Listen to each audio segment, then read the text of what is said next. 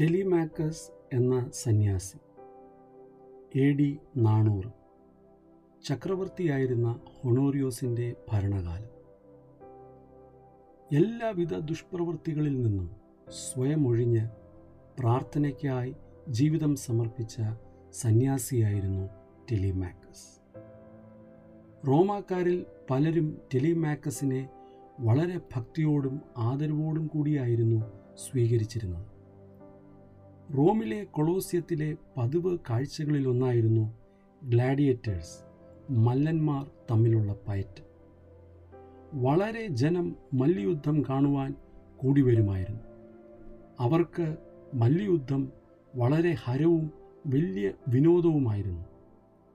അങ്ങനെ ഒരു ദിവസം അവിടെ നടക്കുന്ന മല്ലിയുദ്ധത്തിൽ ടെലിമാക്കസ് മല്ലന്മാരിൽ ഒരാളെ തടഞ്ഞു നിർത്തുകയും അവരോടായി ഇപ്രകാരം താൻ പറയുകയുമുണ്ടായി.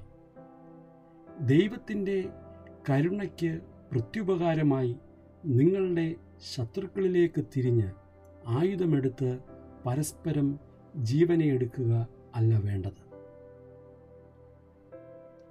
ഇത്രയും ടെലിമാക്കസ് പറഞ്ഞു തീർന്നപ്പോഴേക്കും യുദ്ധം കാണുവാനെത്തിയവർ അത്യുച്ചത്തിൽ വിളിച്ചു പറഞ്ഞു മല്ലന്മാരോട് പ്രസംഗിക്കാനുള്ള സ്ഥലം ഇവിടെയല്ല.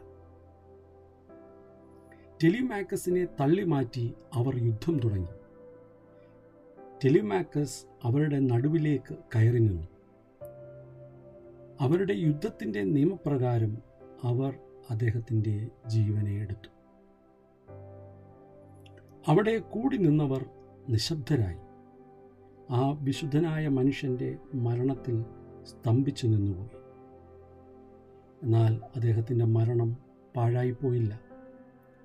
ആ ദിവസത്തിന് ശേഷം പിന്നെ ഒരിക്കലും ഒരു ഗ്ലാഡിയേറ്ററും യുദ്ധത്തിനായി കൊളോസിയത്തിലേക്ക് കടക്കേണ്ടതായി വന്നിട്ടില്ല.